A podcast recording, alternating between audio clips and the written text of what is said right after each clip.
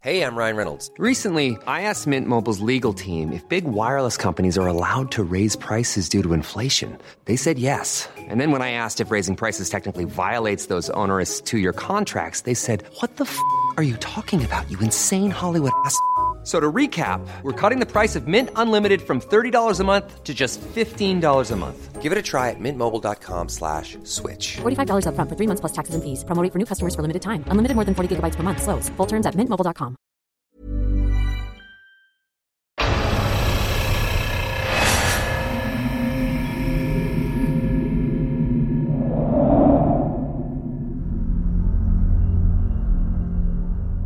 Puno ng Akasya.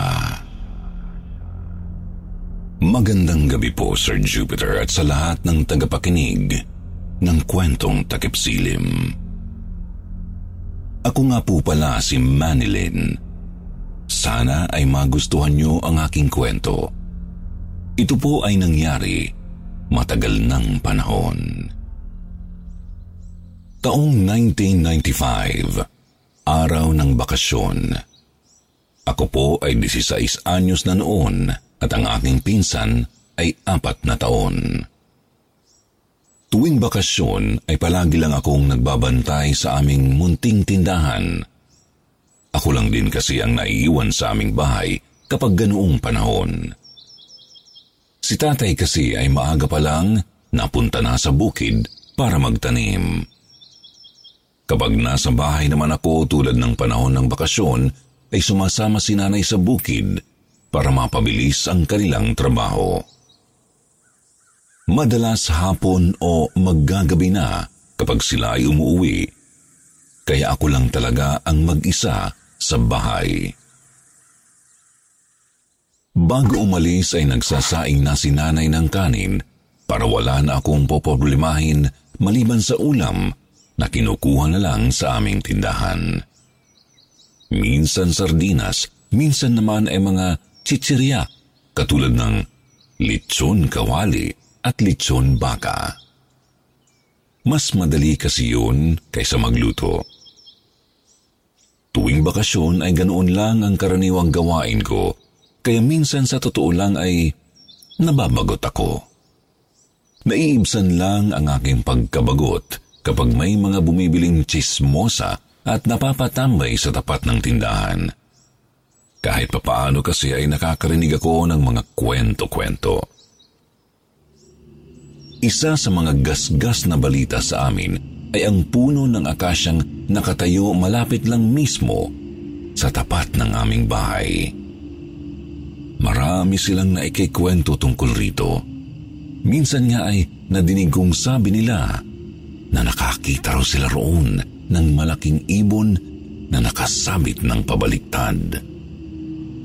Ang iba naman ay sinasabi na madalas daw kapag gabi ay mausok ang puno dahil daw sa tumatambay naman ang kapre roon. Meron pang nagsasabi na daanan daw iyon ng mga engkanto at kung ano-ano pang kababalagang kwento na alam nila.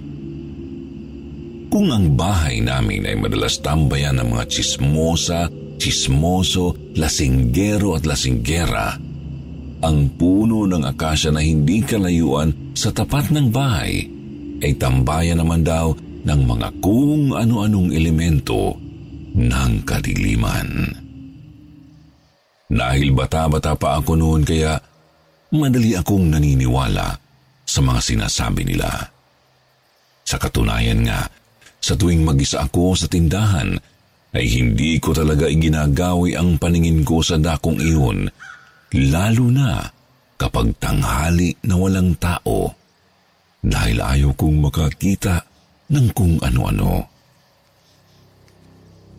Ang isang kwento lang tungkol sa punong yun na hindi ko mapaniwalaan ay ang sinabi ni Kuya Istoy, lasinggerong suki namin.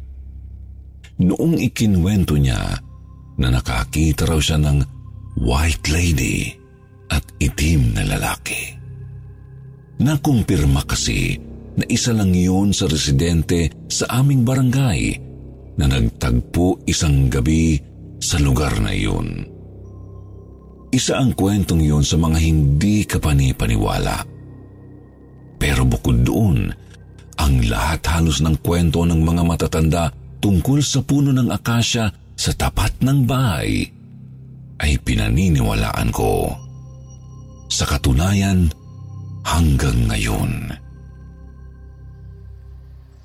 Dito kasi sa aming barangay, maraming nagkalat na puno ng akasya, lalo na sa bandang eskwelahan. Bawat puno ay may kani-kaniya silang kwento.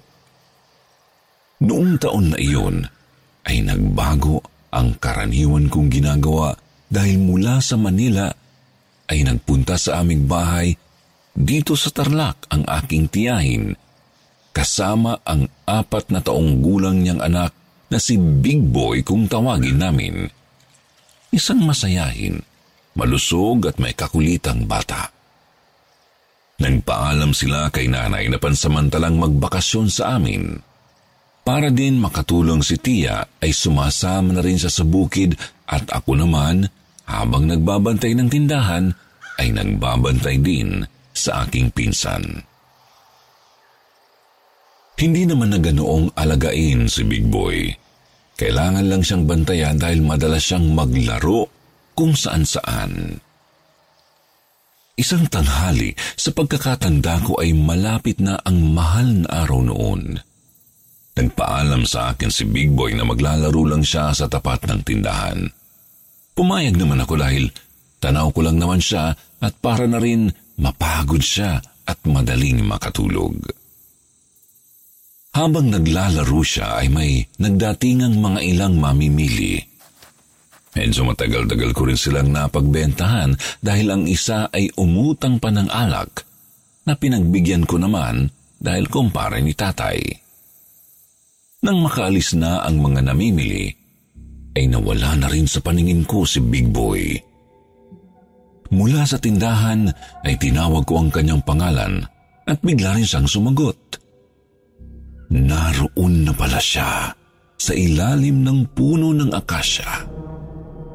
Pinagalitan ko siya at inayang bumalik. Sumunod naman siya agad sa akin at kalaunay bumalik sa tapat ng tindahan. Nakiusap pa nga siya na doon daw sila maglalaro sa ilalim ng puno ng akasya dahil malilim. Nang sabihin niya iyon, ay nagtaka ako. Natanong ko, sinong sila? Sinong mga kalaro niya? Nang tumuro siya sa akasya, ay nangilabot akong bigla. Sobrang kilabot na halos ikinanginig ng aking kalamnan. Agad ko siyang pinapasok sa loob at sinabihan na huwag nang lumabas at matulog na lang muna dahil tanghaling tapat na. Sumunod naman agad ang aking pinsan pero tila malungkot siya at natatakot kaya tinanong ko siya kung bakit. Sumagot naman siya sa tinig ng musmus na bata at walang kamuwang-muwang na nagagalit raw sila sa akin. Sabay turo niya ulit sa akasya kaya naman lalo akong nangilabot. Hindi tuloy ako mapakali noong mga oras na yun pero hindi ko ipinakita ang sobrang takot.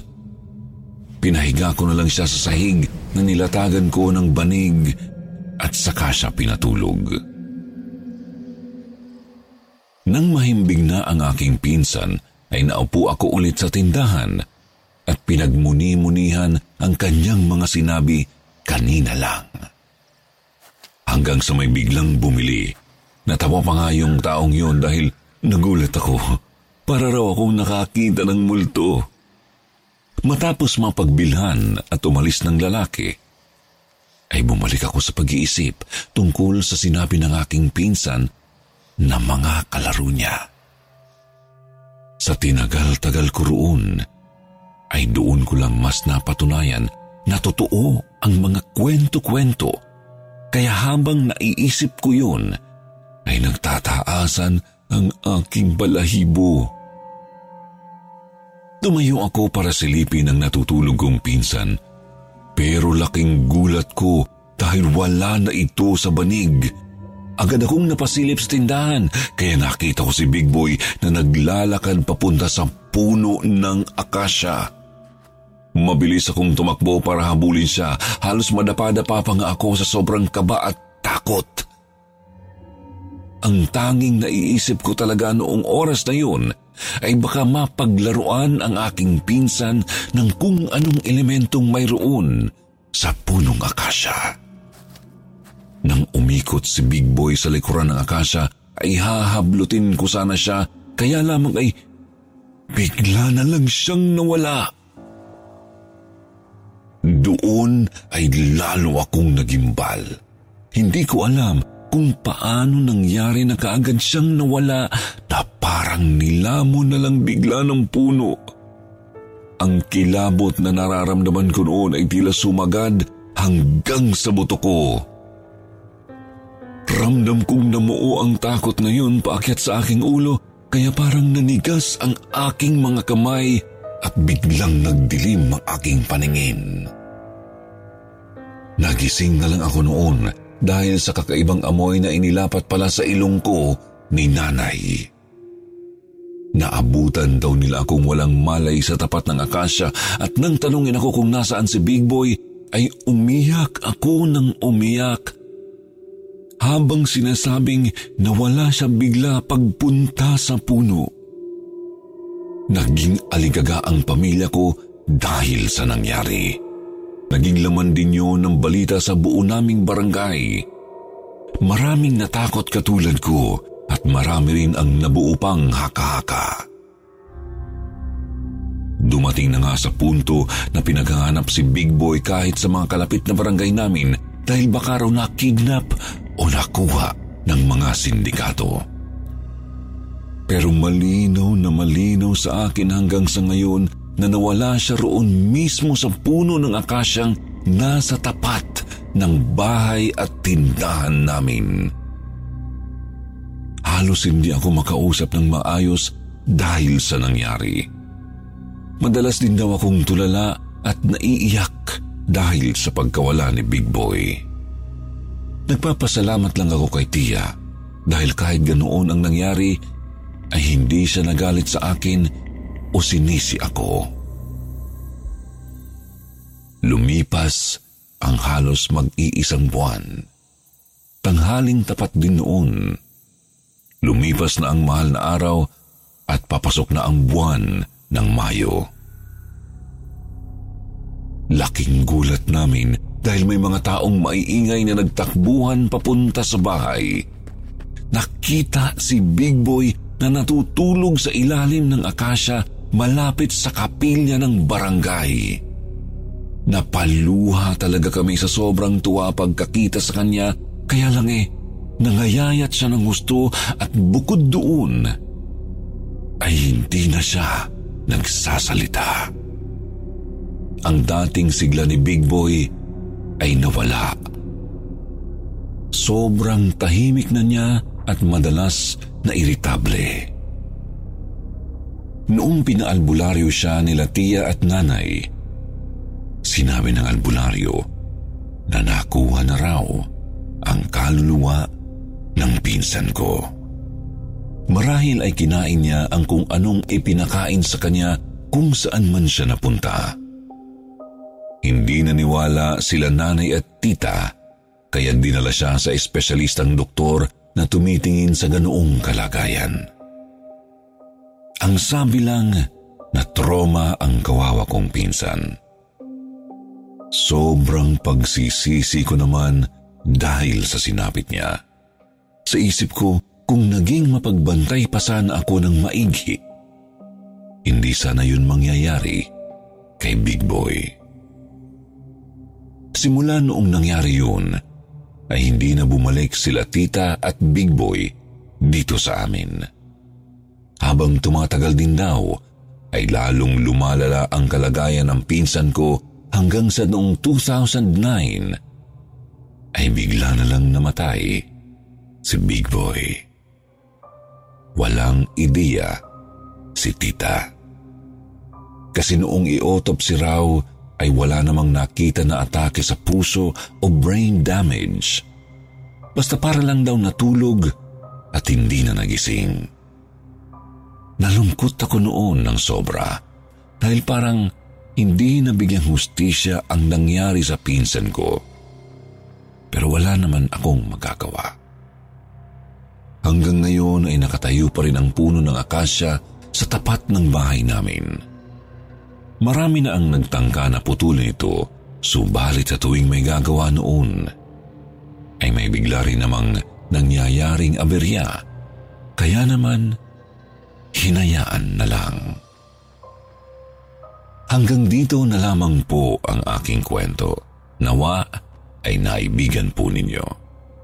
Salamat ulit sa inyo mga tagapakinig at sa kwentong takipsilim. Palagi po tayong mag-ingat.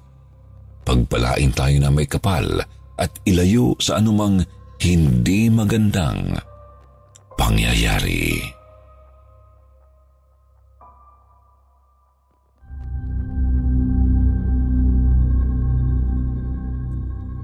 Puno ng Kapok. Magandang araw po, Sir Jupiter. Itago niyo na lang po ako sa pangalang Eloy. Ako po ay tubong Nueva Ecija at nangangamuhan bilang isang magsasaka. Panganay po ako sa tatlong magkakapatid at puro kami lalaki. Ang kwento ko pong ito ay nangyari mismo sa lugar kung saan ako nagsasaka. Taong two thousand eight, buwan mismo ng Agosto, kung saan pinaniniwalaan ng marami na buwan daw ng mga nilalang na may kinalaman sa hindi pangkaraniwan katulad ng mga espirito, maligno, engkanto at kung ano-ano pa.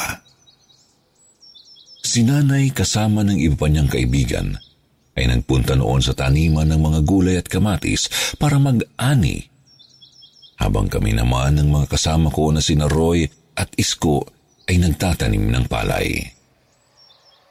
Tanghaling tapat at oras ng aming pahinga sa pagsasaka. Matapos man ang halian ay nagpasya kami ni Roy at Isko na magpahinga ng isang oras bago bumalik sa pagtatanim. Inaya nila akong magpahinga sa ginawa naming kubo na nasa gitna mismo ng bukirin. Tumanggi ako.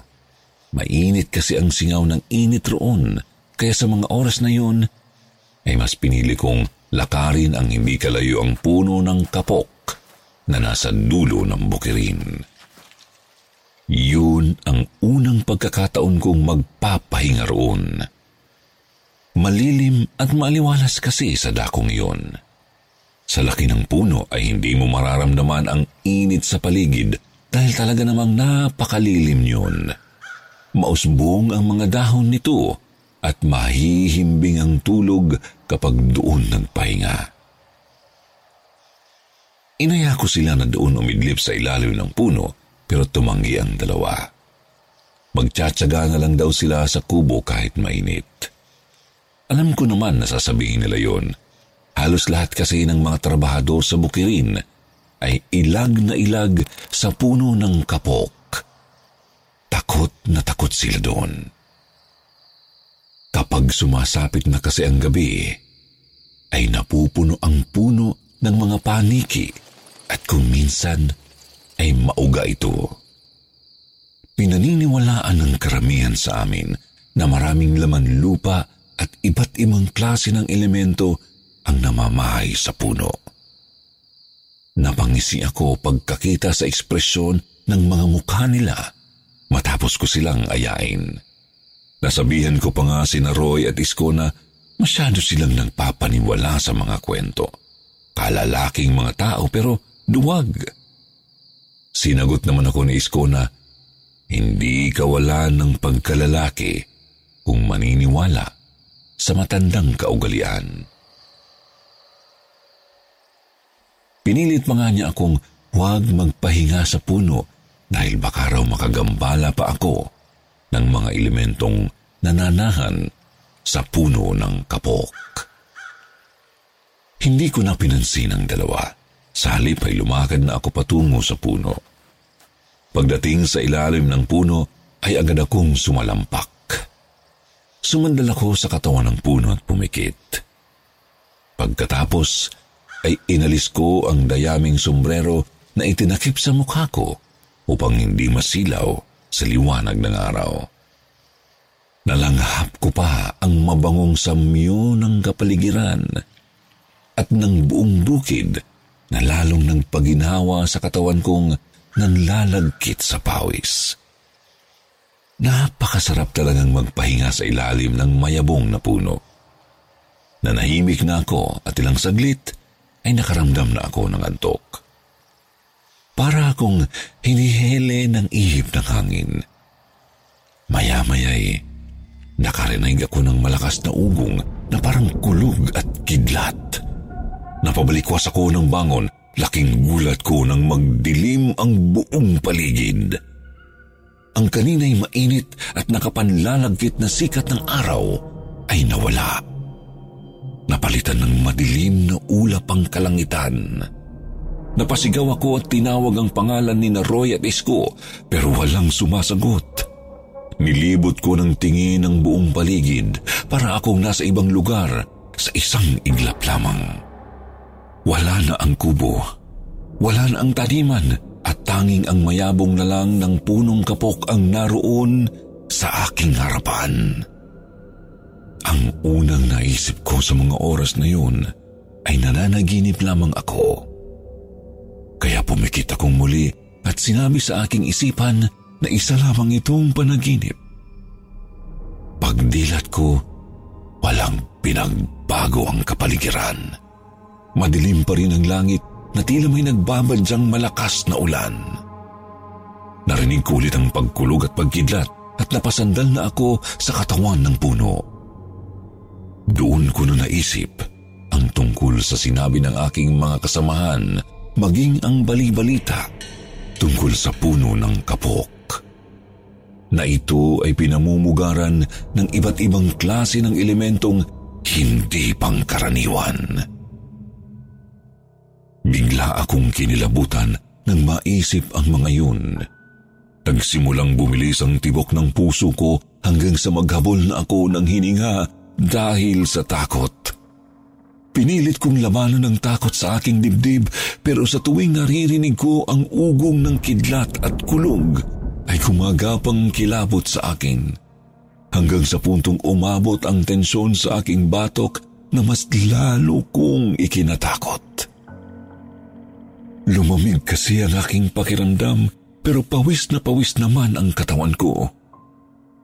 Walang ano-ano'y biglang nagsulputan ng napakaraming paniki at biglang umuga ang puno. Nagpulasan ang mga ito at paikot-ikot ng lipad sa palibot ng kapok. Nakaririndi ang huni na ginagawa nila at nakadagdag takot ang pula nilang mga mata na parang nagkikislapan. Napapikit ako habang nakasandal sa puno at paulit-ulit kong sinasabi sa sarili na panaginip lang ang lahat.